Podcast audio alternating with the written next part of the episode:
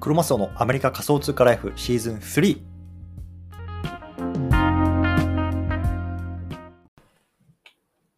はい、こんばんは。では、今日も始めていきたいと思います。よろしくお願いします。3月の28日の、えー、と月曜日かな。はい、ということで、今、こちら9時半過ぎで、皆さんたちがもう1時半、2時ぐらいなんですけども、いやすいません。盛大に寝坊しました。はい、本当はね、今日日本時間の9時半にやるつもりだったんですけども、今1時半っていうところで、まあ、4時間遅れですね。うん、で、ちょっと、あの、なんでこんなことになってるのかっていうと、ちょっとね、子供の具合が悪くて、夜中に結構起きるんですよね、ここ数日。ほんで、ちょっと看病とかしてて、なんか寝たり起きたり寝たり起きたりしてたら、あの気づいたら、こんな時間になってました。本当申し訳ないです。ってことで、あの早速始めていきたいと思いますので、よろしくお願いします。今日ね、ツイッターフォロワーが伸びない理由っていうテーマで話していきたいなと思います。で、最近ね、ちょっと副業とか始めてるよとかね、あとはこうツイッターとか SNS を通じてこう集客したいんだけど、なかなかね、こうフォロワー伸びないなとか、バズらないなっていう方は結構出てるかなと思うんですけども、まあ、そのあたりのね、話っていうのを今日はしていきたいなと思いますので、よろしくお願いいたします。というところで、始める前に簡単に自己紹介だけさせてください。僕はね、今アメリカの方に住んでます。普段はね、会社員として働いてるんですけれども、その傍らね、まあ、ツイッターとか、あとはブログ、あとは SNS と、えっと、すみません、メルマガとかね、あとポッドキャストなんかを通じて、NFT とか Web3 とか AI なんかのね、海外の情報っていうのを皆さんにお届けしてますのでね、興味がある方はぜひ、ね、フォローしてみてくださいというところで、早速ね、Twitter フォロワーが伸びない理由というところで、あの結論から言うとね、伸びてる人を真似してないからかなと思います。うん、伸びてる人を真似してないからかなと思いますね。うん。で、今日ね、ちょっと一番右のところ、ね、あの、ポッドキャストとか聞いてる方、概要欄にも載せておきますけれども、まあね、僕のちょっと昨日のツイートっていうのをね、貼っておきます。で、このツイートね、何なのかっていうと、まあ、過去の僕と今の僕との、まあ、いわゆるね、このデータをね、ちょっと分析してる、分析というか載せてるんですね。で、えっと、去年の3、えっと、今年の3月ですね、現時点で僕の今1ヶ月のね、まあ、ツイッターのまあ、インプレッションとフォロワー像ってどうなのかって見てみると、大体ね、120万インプレッションで840人増えてるっていうところで、まあ、あの、悪くはないんだけれどもっていう感じなんですよ。で、一方で僕がね、こう、ツイッターをめちゃめちゃ伸ばした11月とか、まあ、12月とかのデータを見てみると、11月なんて670万インプレッションで4400人フォロワーさんが増えてるんですよ。うん。ということで、まあ、大体今のね、まあ、5分の5倍ぐらいね、まあ、インプレッション取れてたっていうところがあって、あったんですよね。で、まあ、僕も久々にこのツイッターのアナリティクスってを見て、うわ、なんかめちゃめちゃ落ちてるなっていうところでちょっとあの、萎えたんですけれども、皆さんね、結構ね、今このツイッターっていうのを伸ばしにくいなとかね、こうイーロン・マスクが買収して、こういろいろとね、こうアルゴリズムでガチャガチャやってるよなって、ね、考えて結構諦めてる方ってね、多いかなっていうところを感じるんですけれども、あの、アルゴリズムのせいにするのはぶっちゃけた話簡単なんですよね。うん。あの、それでさ、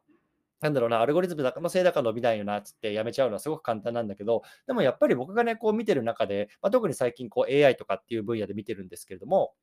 あの、本当にね、伸びてる人はめちゃめちゃ伸びてますね。で、例えば、あの、一人、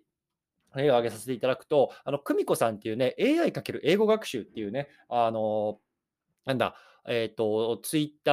ーをされてる方いるんですね。AI× 英語学習で、久美子さんっていう方なんですけれども、この方ね、あの、多分この1、2ヶ月ぐらいで4000人ぐらい多分フォロワー増えてるんですよね。で、やっぱりね、そこを、あの、真似するというか、なんで伸びてるんだろうとか、あの、今どういうことをやったら伸びるんだろうっていうところを、やっぱり伸びてる人を真似、真似るというか、分析するっていうところがやっぱ非常に大事かなって僕は思います。うん。で、僕がね、このフォロワーを伸ばし始めた去年なんかもまさしくそうで、あの海外で伸びてる人たちっていうのが、ま、連続ツイートっていう形で、ま、スレッド形式でね、こういろいろやってるのを見て、で、それをね、やってる日本人っていうのが今なかなかいないっていう中でね、じゃちょっとやったら伸びるんじゃないかっていうところで伸びたんですよね。うん。そう。なので、まあ、今伸びてる人を分析して、その人をね、やってることをもう本当に愚直にま真似てみる。で、もちろんその中に、ね、プラスアルファ、自分なりのスパイスね、自分の色っていうのを出していってはいいいいと思うんですけれども、やっぱりとかく、まあ、僕もそうだったんですけども、ね、伸びてない時とか、なんか始めた時っていうのは、なんかね、あの誰もやってないね、新しいことをやろうとかね、こう自分流を見つけてね、それでね、バズらせてやろうとかって思う方多いと思うんですけども、なかなかね、やっぱそれ難しいと思うんですよね。うん、だからやっぱり、あのきちんとね、こう伸びてる人を分析して、でそれをね、まあ、しっかりなんだろう自分の、まあ、発信活動に反映していく、まあ、それってね、非常に大事かなと思ってます。うん。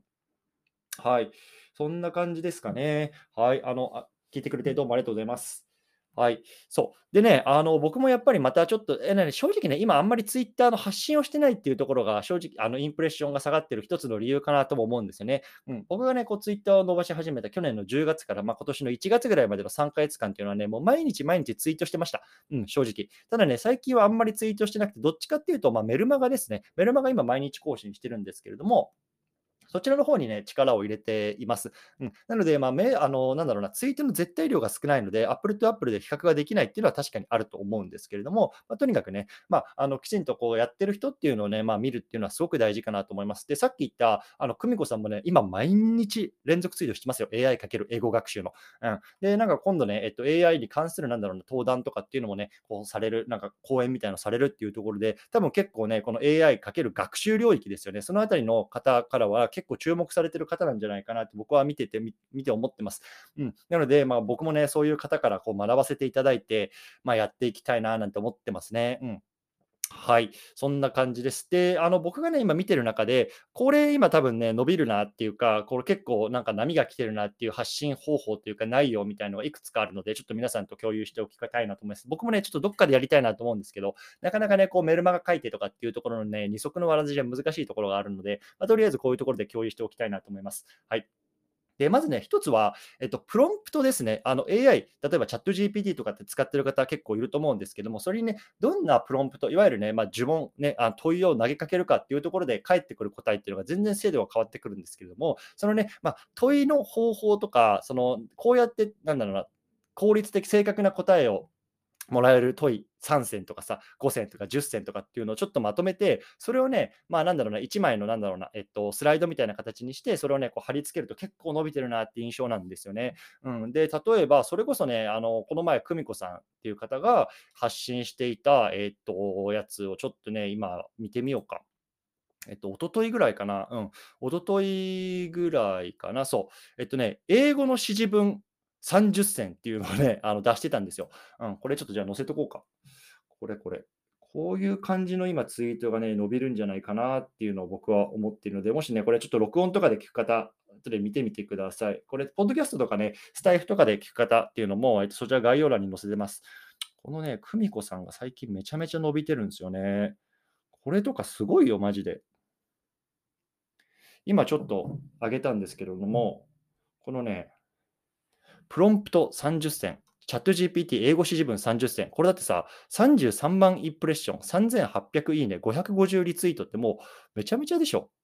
だってもうこの人、今8300人ぐらいまでフォロー来てますから、多分ね、僕がこう見始めたぐらいって4000人いってなかったと思うんですよね。だから多分この1ヶ月、2ヶ月ぐらいで4000人ぐらいフォロー増えてるのかなっていう、フォロワー増えてるのかなっていう気がします。うん、だからやっぱりね、あの伸びてる人は本当伸びてますよ。で、多分こういうのが今すごくボーナスタイムというか、伸びやすいと思いますね、一つ。うん、であとはやっぱり AI のツール系ですよね。これも結構ね、あの伸びやすいと思います。で、僕も昨日1個出したんですけど、も正直ね、僕のあんまり伸びてない。あの、うん、僕の中ではそんなに伸びてなくて、もっと伸びてる人がいると思う。うん、で、一番右から2つ目ですね。うん、あのちょっと YouTube の視聴者を爆増させる方法っていうことで、ちょっとこのあたりのツールっていうのも紹介したんですけど、まあ、このあたりもね、だいたいまあ2.5万。くらい、まあ、ぶっちゃけたらそうでもないですけど、120いいね、22リツイートっていうところでそこそこ、うん、まあ、最近のツイートだったら伸びたかなと思います。なので、こういうツール紹介ね、このあたりもあのやっぱり伸びるかなと思いますね。うん、そんなもんかな。あとね、あの小さい tips ですけど、結構ね、動画を入れると伸びやすいと思います。うん、動画でこういうふうにこう AI が使っていきますよとか、ツールを使っていきますよとか、うん、なんかそういうようなやつはすごく伸びやすいかなと思いますね。あの NFT 分野だとなかなか動画って出しにくいと思うんですけど、AI だとこうツールとかでどうやって使うとかさ、あのこういうふうにして AI がなんだろうな、工場でなんかロボットとして使われてるよとか、そういうような動画っていうのは結構相性いいかなと思うんですね。まあ、特になんだろうな、画像生成系とか動画の生成系の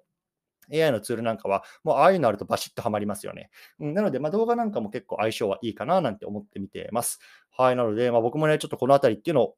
あのトライしていきたいなと思います。あのまあ、ぶっちゃけた話さ、やっぱり自分もあの3ヶ月ぐらいでね、フォロワーをこう1万人ぐらいしたっていうようなの経験があるので、あのやっぱりプライドが若干ある。うん、でそれはねあの、気づいたんですよ、今、やっぱりこれ伸びないし、自分がね、伸びてない時に、他の人の伸びてるのを見て、あ、ぶっちゃけちょっと悔しいな、俺なんで今こんな伸びなくなっちゃったんだろうなっていうね、やっぱりそういうような気持ち、正直あります。うん、でもやっぱりそこで自己流を貫いても、多分ね、今、もう全然伸びないなっていうのを今、正直感じてるので、ここはね、もうなんだろうな、こう自分のちっぽけなプライドなんかを外してまで、外して、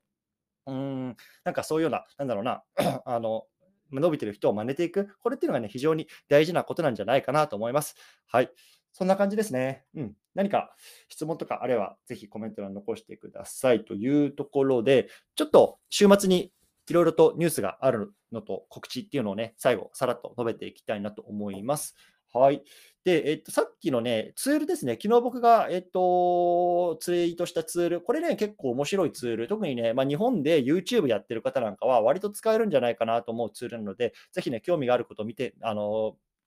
興味がある方はね、あの、見てみてください。これね、ダブバースって読むのかな？ダブバースっていうね、あの、インドの、あが初の、えっと、ツールになってます。うん、で、これ何かっていうと、ね、あの、動画、YouTube 動画を多言語に自動翻訳してくれるっていうツールです。多言語に自動翻訳。例えば、ね、僕なんかも自分の YouTube チャンネル持ってますけれども、で基本的には日本語のチャンネルわけですよ。うん、でもそれをこの DAVBERS を使うことによって、英語に変換してくれたりとか、スペイン語に変換してくれたりとか、イタリア語に変換してくれたりとか、まあ、そんな風にね、一瞬でできるっていうね、結構ね、あの優れものツールなんですよ。で、これって何がすごいかっていうと、マーケットが一気に広がるわけですよね。例えばね、あの僕もそうですけど、まあ、皆さんの多分日本語のね、チャンネルっていうのは、基本的には日本語話者、ね、特に日本に住んでいる人たちっていうのをターゲットにしてるわけですね。なので、やっぱり最大公約数、最大のね、あの取れるパイとしても1.2億人、まあ、日本の人口なわけですよ。でも、例えば考えてみてください。これをね、じゃあ、英語にして、英語圏の人も分かるような動画になりますってなった時に、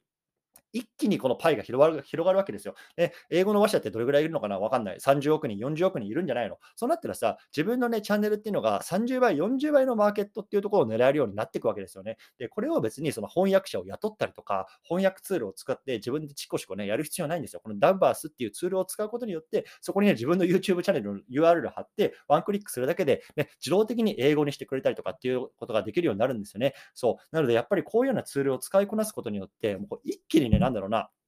あのパイが広がるんじゃないかなと思います。で、これってさ、なんだろうな、今、その日本にとってものすごくね、あのいいことなんじゃないかなと思うんですよ。ね、例えば日本って今かなりその 産業としてね、まあ、衰退していて、なかなかね、この外貨を稼ぐのが難しいとか、ね、あの日本円の価値が下がったりとかさ、でそれで一方でこうビットコインが上がったりとか、まあ、いろいろこうやってね、まあ、クリプトとか触ってるとあるわけじゃないですか。でそんな中で、ね、日本のマーケットだけを対象にするんじゃなくて、ね、英語圏であったりとか、スペイン語圏であったりとか、まあ、そういうようなところっていうのを対象にして、自分の YouTube チャンネルとか動画とかね、あもしもしくはビジネスですよね。そういうところを展開できるっていうのには、まあね、あの、単純になんだろうな、あの、稼ぎやすくなると思うんですよね。うん。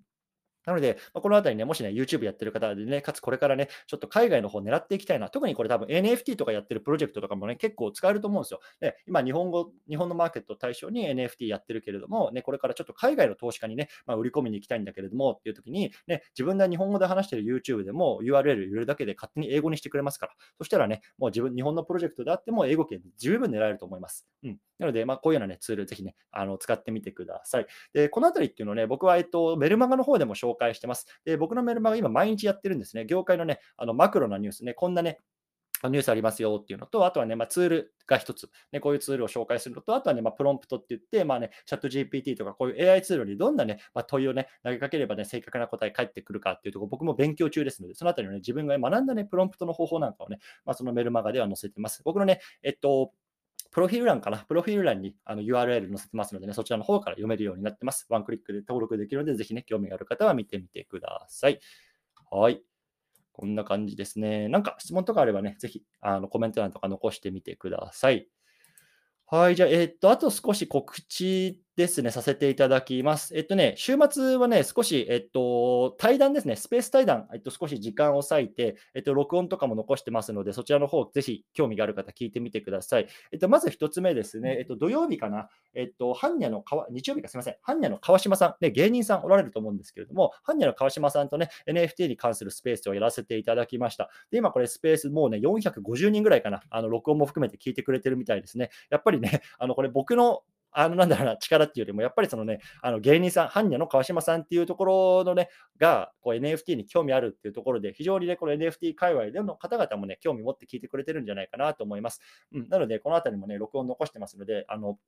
概要欄とか貼ってあります。もしね、興味がある方はそちら見てみてください。えっと、左から2番目ですかね。今、このツイート、えっと、スペースの上の方に貼ってある、左から2番目ですね。こちらから録音聞けるようになっています。はい。で、えー、っと、昨日ですね、昨日はですね、えー、っと、真ん中のツイートですね。はい。これも、えー、っと、また概要欄貼っておきたいと思うんですけど、ゆうパパさんっていうね、まあ、いわゆるこのソーシャルメディア、SNS の中でのインフルエンサーさんですね、と対談させていただきました。で、これはね、ツイッターのスペースじゃなくて、 Voicy っていう